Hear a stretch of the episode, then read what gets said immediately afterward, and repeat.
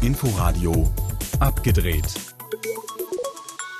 Hallo und herzlich willkommen. Im Studio begrüßt Sie Alexander Soyer zu Abgedreht, das Filmmagazin hier im Inforadio. Die Berlinale läuft seit Montag virtuell, nicht am Potsdamer Platz, nur online, nur für Akkreditierte, nur für die Branche und teilweise nicht mal das. Filme wie die beiden deutschen Wettbewerbsbeiträge Fabian von Dominik Graf und das Regiedebüt von Daniel Brühl nebenan werden zum Beispiel nicht über das interne Premierenportal der Berlinale gezeigt. Da gab es dann noch extra Kinovorführungen für Journalisten und natürlich für die Jury. Um Dominik Grafs Fabian oder der Gang vor die Hunde, einem der gesetzten Favoriten des diesjährigen Berlinale-Wettbewerbs, wird es natürlich trotzdem gehen heute in Abgedreht und um Alexandre Koberitzis What Do We See When We Look at the Sky ebenfalls im Wettbewerb einen Tag vor Bekanntgabe der Preise am Freitag.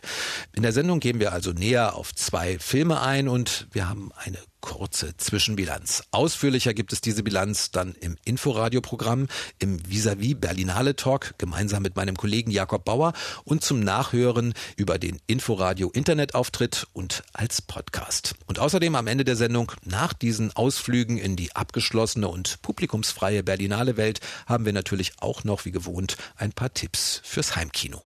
Diese Berlinale, das dürfte jedem aufgefallen sein, ist anders als jede andere Berlinale zuvor. Die Welt ist anders seit einem Jahr. Seit der letzten Berlinale leben wir mit einer Pandemie und wenn man ein Filmfestival als Spiegel seiner Zeit sieht, was es ja sein soll, nicht nur als Marktplatz des weltweiten Filmschaffens, sondern als Fenster in eigene und fremde Welten, dann fehlt einem grob gesagt genau das bei der diesjährigen Berlinale in den meisten Fällen. Der Spiegel, mit indem wir auf unser Jetzt schauen. Dafür kann die Berlinale natürlich nichts. Die meisten Filme, die gezeigt werden, wurden ja nicht im letzten Jahr geschrieben und erdacht, sondern lange davor. Alexandre Koberitzes Film What Do We See When We Look at the Sky zum Beispiel im Wettbewerb der Berlinale.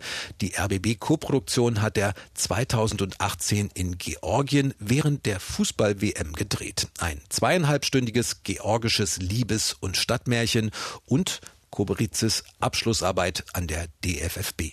Ja, es gibt bei uns keine Noten, aber ich glaube, das ist ein gutes Zeichen auf jeden Fall. Ja. Eine bessere Note als im Wettbewerb eines A-Festivals wie der Berlinale aufgenommen zu werden, kann es tatsächlich nicht geben.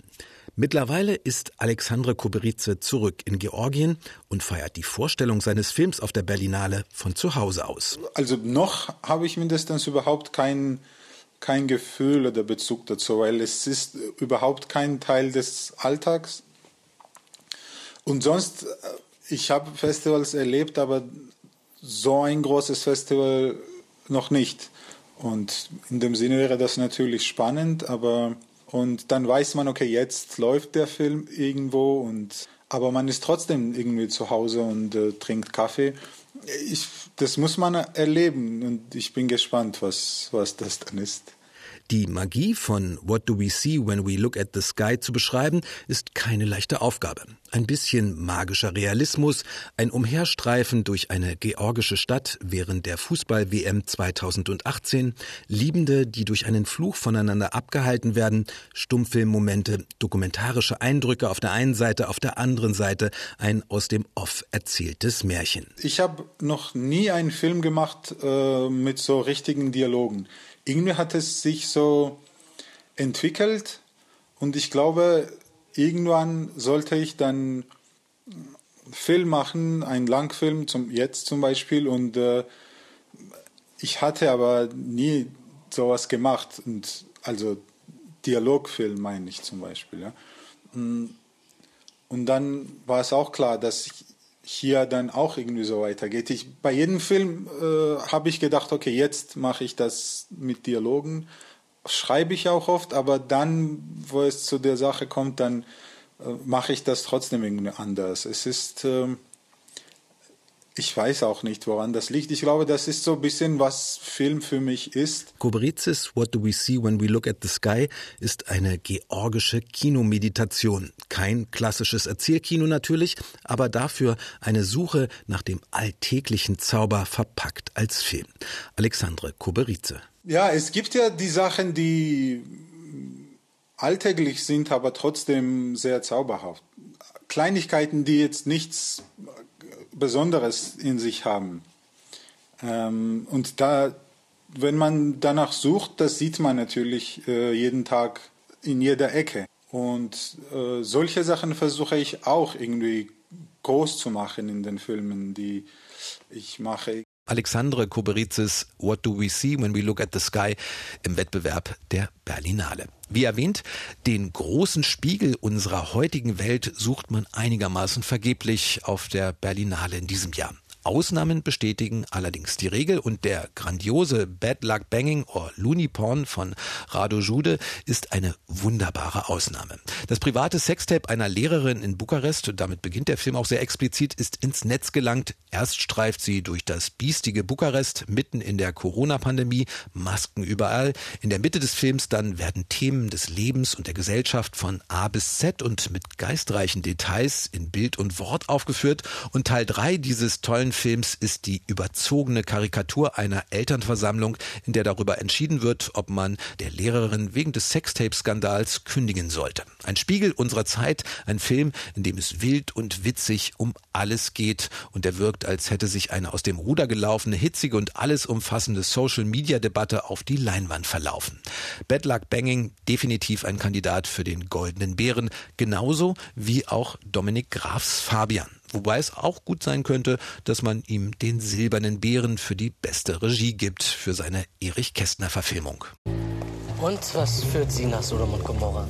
Dominik Grafs Fabian oder Der Gang vor die Hunde ist im Wettbewerb der diesjährigen Berlinale ohne Wenn und Aber einer der Favoriten und sicherlich der Favorit unter den vier deutschen Beiträgen. Die Vorlage Erich Kästners Moralfabel über einen angehenden Schriftsteller, der zusieht, wie die Welt um ihn herum vor die Hunde geht. Was tun Sie denn? Ich lebe. Wir haben ja gar keinen Respekt vor dem Leben. Sitten und Hoffnung sind verloren in dieser Zeit, in der noch die sexuelle Freizügigkeit der Zwanziger zu spüren ist und Hitler schon auf seine Machtergreifung wartet. Eine Welt, die Jakob Fabian mit ironischer Resignation durchstreift, bis sein Glauben an das Gute aber mit der Liebe dann doch erwacht. Also, ich könnte dich lieben. Und die Liebe hört nimmer auf. Ein Roman, der 33 auf dem Scheiterhaufen der Bücherverbrennung landete, eines seiner erwachsenen Werke, modern geschrieben, fast schon erzählt wie ein Drehbuch. All das verfilmt von Dominik Graf, einem der Altmeister des deutschen Kinos und des Fernsehens. Und mit Tom Schilling in der Hauptrolle als durch diese Zeit und eine kaputte Welt treibender Fabian. Wir sitzen alle im gleichen Zug und reisen quer durch die Zeit. Wir sehen hinaus. Wir sahen genug. Wir fahren alle im gleichen Zug und keiner weiß, wie weit. Tom Schilling ist nicht nur perfekt in dieser Rolle, er ist perfekt für die Rolle. Er fühlt sich wohl in historischen Stoffen und hat eine große Schwäche und gleichzeitige Gabe für Figuren wie Fabian, die oft eher zusehen, beobachten, mit Distanz durch die Geschichten um sie herum wandern. Ob nun in Oh Boy durch ein modernes Berlin oder jetzt in Fabian durch das Berlin der frühen 1930er Jahre. Ein Nachbar schläft, ein anderer klagt, ein dritter redet viel. Stationen werden angesagt. Der Zug, der durch die Jahre jagt, kommt niemals an sein Ziel. Teils körnige, mit Absicht verwaschene und sprunghaft umherwandernde Bilder, ein engeres Leinwandformat, manchmal fast improvisiert wirkende Einstellungen, dazwischen als Schlaglichter Archivbilder. Die Erzählung flackernd ab und an und ein Erzähler aus dem Off manchmal. Man braucht einen Moment, um sich einzufinden, doch dann entwickelt Dominik Grafs Kästner-Verfilmung einen schönen, melancholischen, nachdenklich philosophierenden Rausch. Werden Sie bedroht? Die Welt geht vor die Hunde. Und gerade Grafs Entscheidung, nicht mehr als unbedingt notwendig, das Drohen des Nationalsozialismus zu zeigen, nicht nochmal die tausendfach schon gesehenen Embleme solcher Geschichten zu strapazieren, sondern sich eher auf die Liebestragödie zu konzentrieren. Gerade diese Entscheidung macht Fabian oder der Gang vor die Hunde zu einem bemerkenswert zeitlosen, allgemeingültigen und beeindruckend frisch und modern wirkenden Leinwanderlebnis. Unsere Zeit ist mit den Engeln böse, nicht?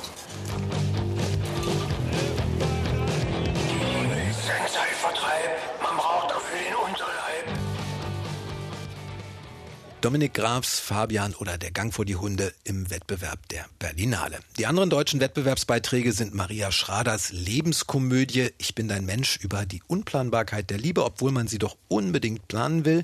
Daniel Brühls Regiedebüt und herrlich selbstironische Komödie nebenan über sein eigenes Abziehbild als Schauspieler, das von Peter Kurt als Nachbarsfiesling in einer Berliner Eckkneipe in die Ecke gedrängt wird.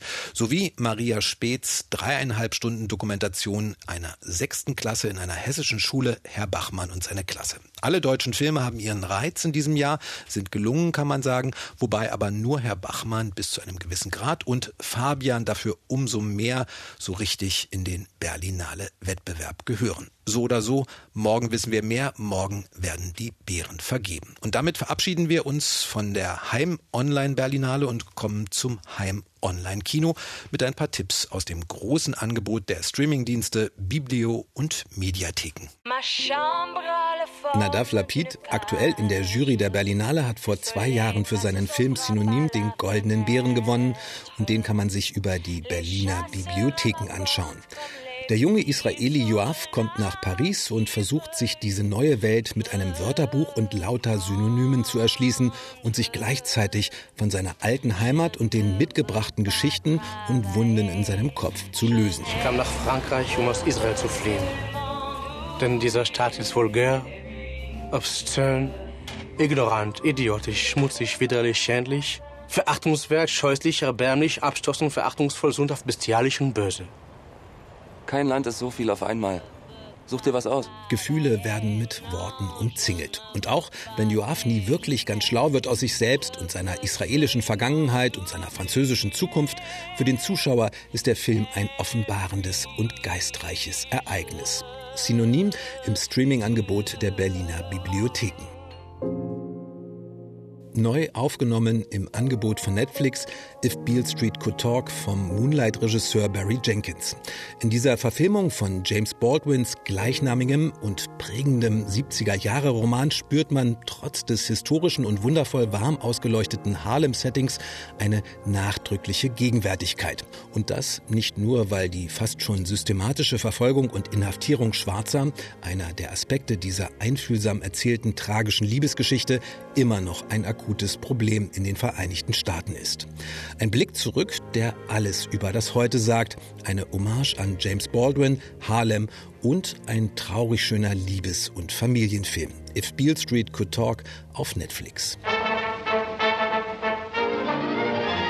In der ZDF-Mediathek findet sich mit Der Hauptmann eine mörderische, historisch belegte und entlarvende Köpenikiade.